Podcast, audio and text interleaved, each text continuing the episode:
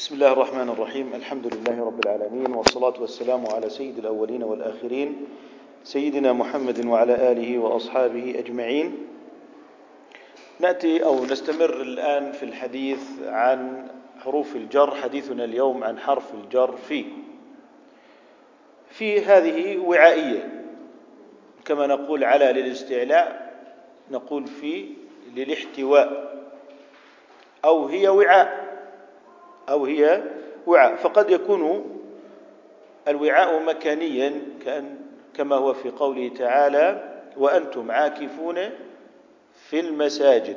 وأنتم عاكفون في المساجد. وكقوله تعالى غلبت الروم في أدنى الأرض.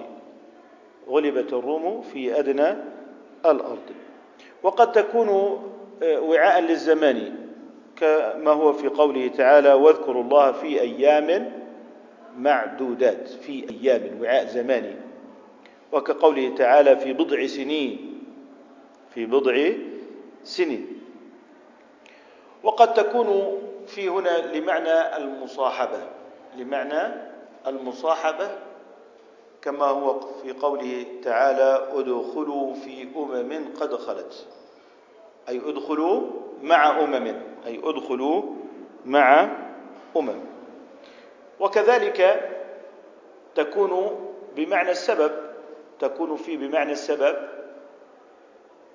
كما هو في قوله تعالى لمسكم فيما أفضتم فيه عذاب أليم. لمسكم فيما أفضتم فيه عذاب أليم. هذا في قصة الإفك. نعوذ بالله من النفاق. أي لمسكم بسبب ما أفضتم فيه. ومنه الحديث الصحيح عن النبي صلى الله عليه وسلم دخلت امرأة النار في هرة. دخلت امرأة النار في هرة أي بسبب هرة. إذا امرأة تدخل النار بسبب هرة كائن ليس إنسانا ليس معصوم الدم. وإن كانت له كرامة وإن كانت له مكانة لكنها لأنها حبستها فلا هي أطعمتها ولا تركتها تأكل من خشاش الأرض فاستحقت بذلك النار. ودخل رجل الجنة في كلب سقى كلبا. العلماء يقولون إنه نعم هذه وإن كانت سببية لكن إنه رجل يدخل النار أو امرأة تدخل النار بسبب هرة ورجل يدخل النار أو عفوا رجل يدخل الجنة في كلب. قالوا ليس العمل هنا وإن تصورت العمل صغيرا لكنه يعبر عن معنى عظيم. فيه معنى فيه معنى عظيم. وهو أن هذا الرجل الذي سقى الكلب رجل رحيم القلب. عطوف شفوق. فإذا كانت هذه رحمته بالحيوان لا مصلحة له عند هذا الحيوان إنما يعمل البر لله تعالى لا ينتظر عليه جزاء ولا شكورا. أما تلك المرأة فقد بلغ بها الأمر مبلغه من القسوة والفظاظة والغلظة. إلى حد أنها تؤذي من ليس يؤذيها. وأنها تتعب في أمر ليس ينفعها ولكنه يضر الآخرين. فالعمل وإن كان ضئيلا من حيث هو إلا أنه يدل دلالة قوية على قلب هذا الفاعل. من حيث لؤمه وضلاله وفساد عقله. وذاك يدل على هذا القلب الرحيم الذي يرفق بالحيوان ويتعب من أجل الحيوان وهذا شأن المؤمنين أصلا. إذا كانت هذه شفقته على الكلب فكيف شفقته بالهاربين إلى النار؟ سيكون أكثر شفقة عليهم. اذا هذه معنى اللي هو السببية. كذلك للاستعلاء. تأتي بمعنى الاستعلاء والحرف الذي يدل على الاستعلاء هو حرف على. ولكنها تأتي بمعنى الاستعلاء ومنه قوله تعالى لأصلبنكم في جذوع النخل. لأصلبنكم في جذوع النخل أي بمعنى على جذوع النخل. وكذلك للتوكيد وكذلك للتوكيد ومنه قوله تعالى وقال اركبوا فيها. وقال اركبوا فيها بمعنى اركبوها. ولكن قالوا هنا للتفريق بين الركوب الذي هو الاستعلاء على الشيء والركوب فيه. فالإنسان إذا قلنا ركب على الدابة فهو عليها حقيقة هو عليها ولكنه في السفينة جالس فيها. فلذلك هنا في تبين الصورة على حقيقتها ودقتها وهم أنهم راكبون في السفينة. وهم راكبون في السفينة. كذلك تكون بمعنى الباء. تكون بمعنى الباء. كقوله تعالى جعل لكم من أنفسكم أزواجا ومن الأنعام ازواجا يذرأكم فيه. يذرأكم فيه. معنى ذرأ كثر. معنى ذرأ كثر. فالتكثير يكون بالشيء وليس فيه. لكن هنا جاءت فيه بمعنى به أي يذرأكم به.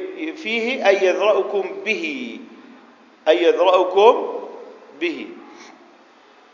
أي إن الله سبحانه وتعالى بواسطة هذه الأزواج يذرأكم يكثركم سواء كانت أزواجا من الإنس أو الإنسان أو الحيوان. وقد تكون بمعنى إلى قد تكون بمعنى إلى. ومنه قوله تعالى فردوا أيديهم في أفواههم أي إليها. فردوا أيديهم في أفواههم.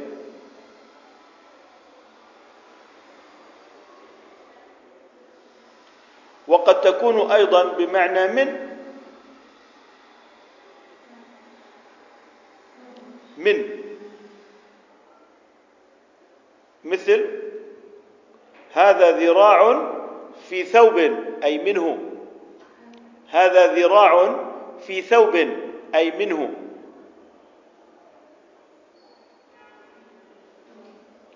وقد تكون أيضا للمقايسة مقارنة. تكون للمقايسة والمقارنة. وهي الواقعة بين مفضول سابق وفاضل لاحق. وهي الواقعة بين مفضول سابق وفاضل لاحق ومنه قوله تعالى فما متاع الحياة الدنيا في الآخرة إلا قليل. أي بالقياس إلى متاع الآخرة. أي بالقياس إلى متاع الآخرة.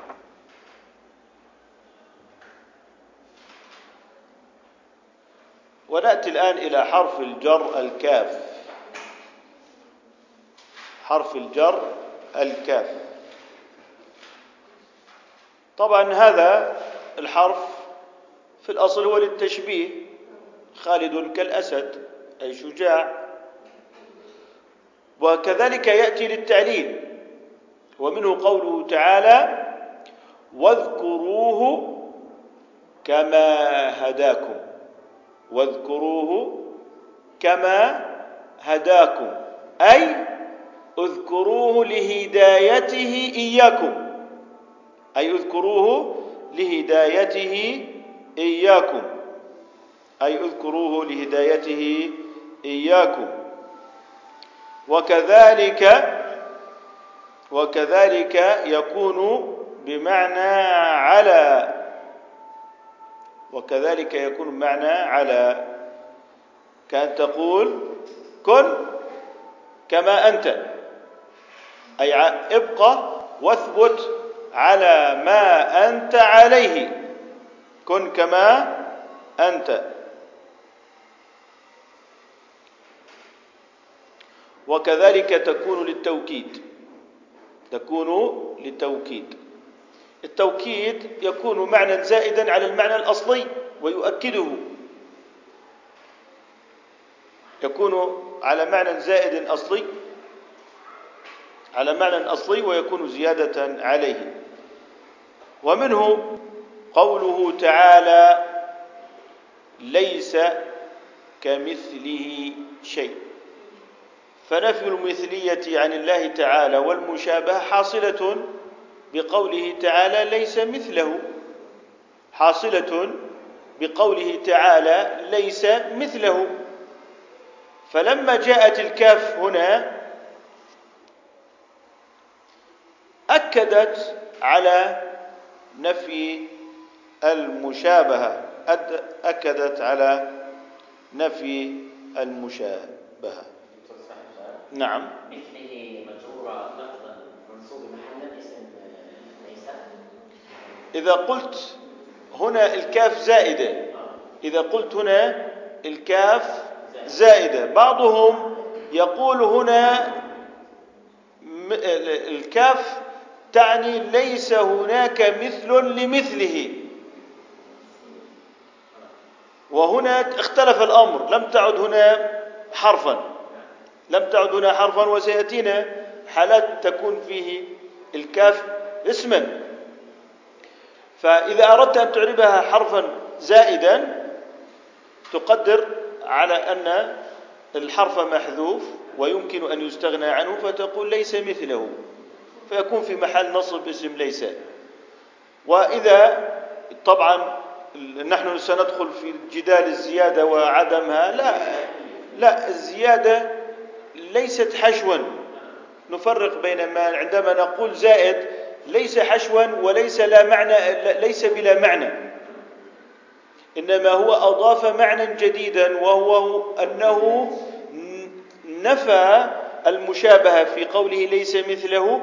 فلما جاء الحرف الكاف الزائد أكد نفي المشابهة. أكد. فتصبح الجملة هنا في قوة جملتين أو ثلاثة. في قوة جملتين أو ثلاثة الجملة المؤكدة يعني كأنك تقول ليس مثله شيء ليس مثله شيء ليس مثله شيء. حرف جر زائد. حرف جر زائد. لكن إحنا دائما ندخل في إشكال كلمة زائدة بقول لك يعني أنت هنا لا نفرق بين ما هو زائد أفاد معنى يعني يعني في قوله تعالى فبما رحمة من الله لنت له ألا يستقيم المعنى لو قلنا فبرحمة من الله؟ يستقيم أم لا يستقيم؟ ما الذي أفاد لو قلنا فبرحمة من الله تمت الجملة صحيحة وأصل المعنى مكتمل فما بال ما هنا؟ ماذا أفادت؟ هنا ما أرادت أن تؤكد. على الرحمة القلبية في قلب النبي صلى الله عليه وسلم. أي يا محمد هؤلاء الصحبة الصالحة اجتمعوا عليك بشيء عظيم في قلبك هو الرحمة هو الرحمة هو الرحمة. كأنك تقول لو قلت فبرحمة من الله خلاص جملة واحدة. لما قلت فبما رحمة أنت كأنك تكرر الجملة مرتين أو ثلاثة. كأنك تقول فبرحمة من الله فبرحمة من الله فبرحمة من الله. فبدلا من أن تقولها ثلاث مرات هاتما لذلك النحاة لا يجوزون التوكيد فيما فوق الثلاث. لا يجوزون التوقيت فيما فوق الثلاث. يعني تقول حضر خالد حضر خالد حضر خالد. الرابعة لا مكان له. هذا حده. إلا كما قال بعض رجال الحديث لما وصل إلى ترجمة يحيى ابن سعيد القطان. طبعا رجال الحديث يقولون ثقة ثقة. إذا أراد أن يزيد يقول ثقة ثقة ثقة ولا يزيدون. حتى إذا وصل إلى يحيى بن سعيد القطان. قال هو ثقة ثقة ثقة. ولا بأس أن نخالف النحاة هنا ونقول ثقة. يعني يجعلها أربعة. وهو من أئمة الحديث يحيى ابن سعيد القطان. فلذلك هو خالف النحاة بزيادة على الثلاثة. فالآية الكريمة لما نقول حرف جر زائد ليس معنى ما يوهم هذا الفهم أن زيادة هنا آه، يمكن حذفها ولا قيمة لها. لا هي أصل المعنى ثبت دونها هذا المعنى ولكنها أضافت معنى جديدا. ومن ثم هي وجدت لتؤدي معنى وقد أدت معنى لكنها لم تؤدي المعنى الأصلي. المعنى الأصلي اكتمل دونها ولكنها أضافت معنى زائدا على المعنى الأصلي. إذا هي ليست عبثا وليست حشوا. وليست حشوا. وكما قال طبعا إحنا ننفي الحشو عن كتاب الله عز وجل وهذا إيمان لأن الحشو عبث. قال تواتر السبع عليه أجمعوا ولم يكن في الوحي حشو يقع. آه لا يقع الحشو في كتاب الله سبحانه وتعالى. نعود إلى معاني الكاف. فقال في من معانيها أنها تأتي اسما وذلك كقول الأعشى أتنتهون؟ ولن ينهى ذوي شطط. كالطعن يذهب فيه الزيت والفتل أي الطعن العميق. هؤلاء الأشرار لا ينفع فيهم الكلام. لا بد من طعنهم طعنا غائبا وغائرا حيث يذهب فيه الزيت والفتل اللي هو قال أتنتهون ولن ينهى ذوي شطط؟ كالطعن. كالطعن يذهب فيه الزيت والفتل أي قصيدته المشهورة ولميته المشهورة التي مطلعها ودع هريرة إن الركب مرتحل. وهل تطيق وداعا أيها الرجل؟ ونعوذ بالله مات مرتدا بعدما عزم على الإسلام. وهو في طريقه للمدينة لقيه بعض الأشرار وقالوا له إن محمدا يحرم الخمر ويحرم كذا وكذا وكذا. فيعني رجع فوقع عن ناقته فمات. كان شيخا كبيرا. إذا هنا كأنه يقول ولن ينهى ذوي شطط كالطعن أي مثل الطعن أي مثل الطعن. وفي الآية الكريمة في سورة المائدة في قوله تعالى أني أخلق لكم من الطين كهيئة الطير فأنفخ فيه فيكون طيرا بإذن الله. لو أننا اعتبرنا عليكم السلام ورحمة الله وبركاته. لو أننا اعتبرنا أن الكاف حرف أني أخلق لكم من الطين كهيئة الطير فأنفخ فيه على ما يعود الضمير. يعود على الطير؟ أي أنفخ في الطير فيطير؟ ها؟ ها؟ لو قلنا أنه ينفخ في الطير لما كان فيه إعجاز. لكن هنا لما قال أي فأن أني أخلق لكم من الطين كهيئة الطير أي مثل أي مثل هيئة الطير. طيب هل الضمير فيه يعود على الهيئة؟ بيصير؟ هل يجوز أن يعود ضمير المذكر على المؤنث على الهيئة؟ لا يصح أن يعود على الهيئة ولا يصح أن يعود على الطين. على ما يعود إذن؟ ها؟ ينفخ في الطين؟ ولا بده ينفخ في فيما هو على هيئة الطين؟ على هيئة الطير من الطين. هو ما نفخ في الطين. ولا نفخ في الطير. هو نفخ في طين على هيئة الطير. فلو قلت الضمير يعود على الطين لما أدى المعنى المقصود. لأنه لن ينفخ في الطين. هل المقصود أنه ينفخ في الطين؟ ليس ينفخ في الطين لو قلت أنه ينفخ في الطير طب الطير يطير بدون نفخ. فما الإعجاز إذن؟ إذن إلى أين سيعود الضمير؟ هو اللي هو في قوله تعالى فأنفخوا فيه. لن ي... لا يصلح إعجازا أن ينفخ في الطير لأنه يطير أصلا ولا وليس فيه إحياء للميت. وكذلك هو لن ينفخ في الطين لأنه لو عدت الضمير على الطين لكان المعنى قبيحا. العائد يعود على الكاف. وطالما أنها صلحت أن يعود عليها الضمير إذن هي اسم. إذن هي اسم. لأن من خصائص الأسماء أنها يمكن الإسناد إليها. شيء؟ ها؟ فلذلك هنا لابد من أن يعود الضمير على الكاف وبما أن الضمير عاد على الكاف إذا هي اسم.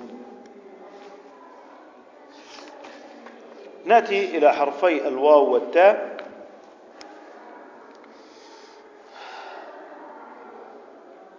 الواو والتاء للقسم.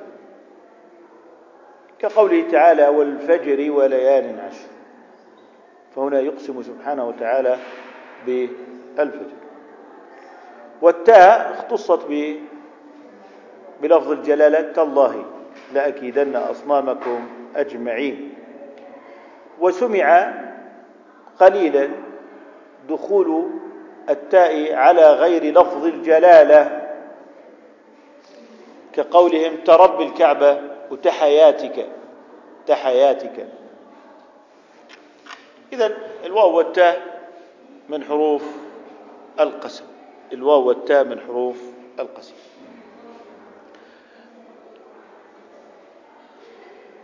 نأتي إلى مذ ومنذ تكتفون إلى هنا؟ إلى عشرة. نختم بمذ ومنذ. طيب منذ ومنذ. مذ ومنذ حرفا جر. وقد يكونان وقد يكونان أسماء. إذا جاء بعد مذ ومنذ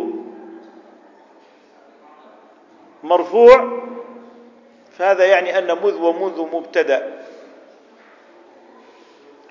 والمرفوع بعدهما خبر.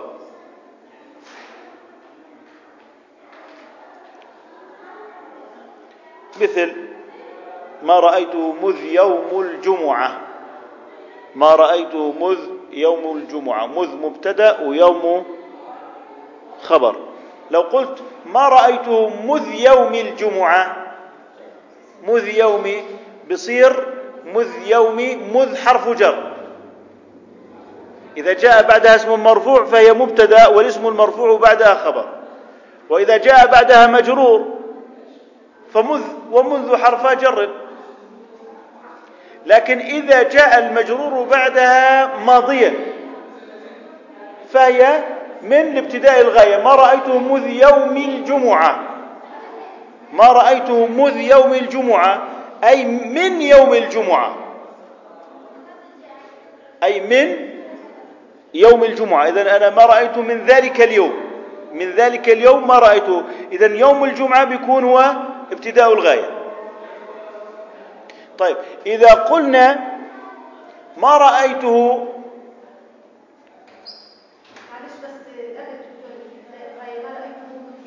مذ يومي. مذ يوم الجمعة. بمعنى من؟ أي ما رأيته من يوم الجمعة. وقد تكون بمعنى في الظرفية إذا كان الزمان حاضرا. تكون بمعنى في إذا كان الزمان حاضرا. مثل ما رأيته مذ شهرنا هذا. مذ شهرنا هذا. فهي هنا بمعنى في. أي ما رأيته في شهرنا هذا. ما رأيته في شهرنا هذا. أما إذا جاء بعد مذ ومنذ فعل.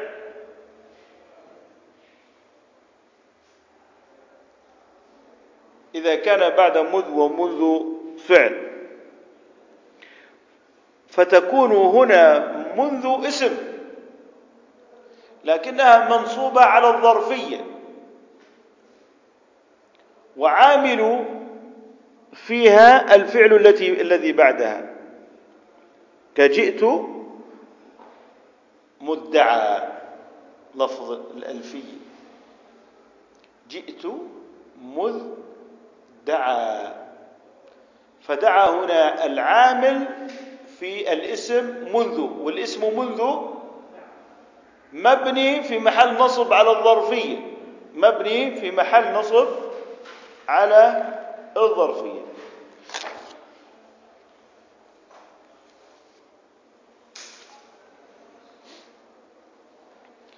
واضح؟ حد عنده استفسار؟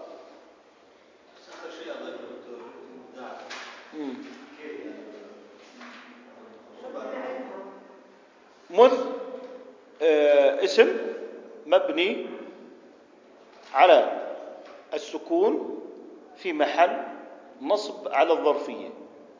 والعامل فيه دعا دعا والعامل فيه دعا واضح؟ مثلا ما تركت طلب العلم مذ نشأت؟ مذ نشأت.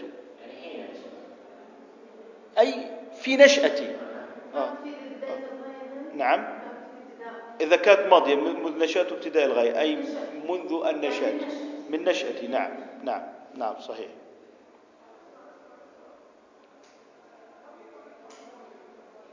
واضح؟ لكن مذ ومنذ لما بنقول هي حروف جر لا متعلق لها. إحنا بنعرف الجار والمجرور له متعلق. لكنها من حروف الجر التي لا متعلق لها. من حروف الجر التي لا متعلق لها. سنتحدث إن شاء الله في المرة القادمة عن زيادة ما بعد حروف الجر. تأخذوها الآن؟ همتكم تأخذوها الآن؟ زيادة ما ولا تكتفوا؟ طيب خليها المرة القادمة. سبحانك اللهم وبحمدك نشهد أن لا إله إلا أنت نستغفرك ونتوب إليك.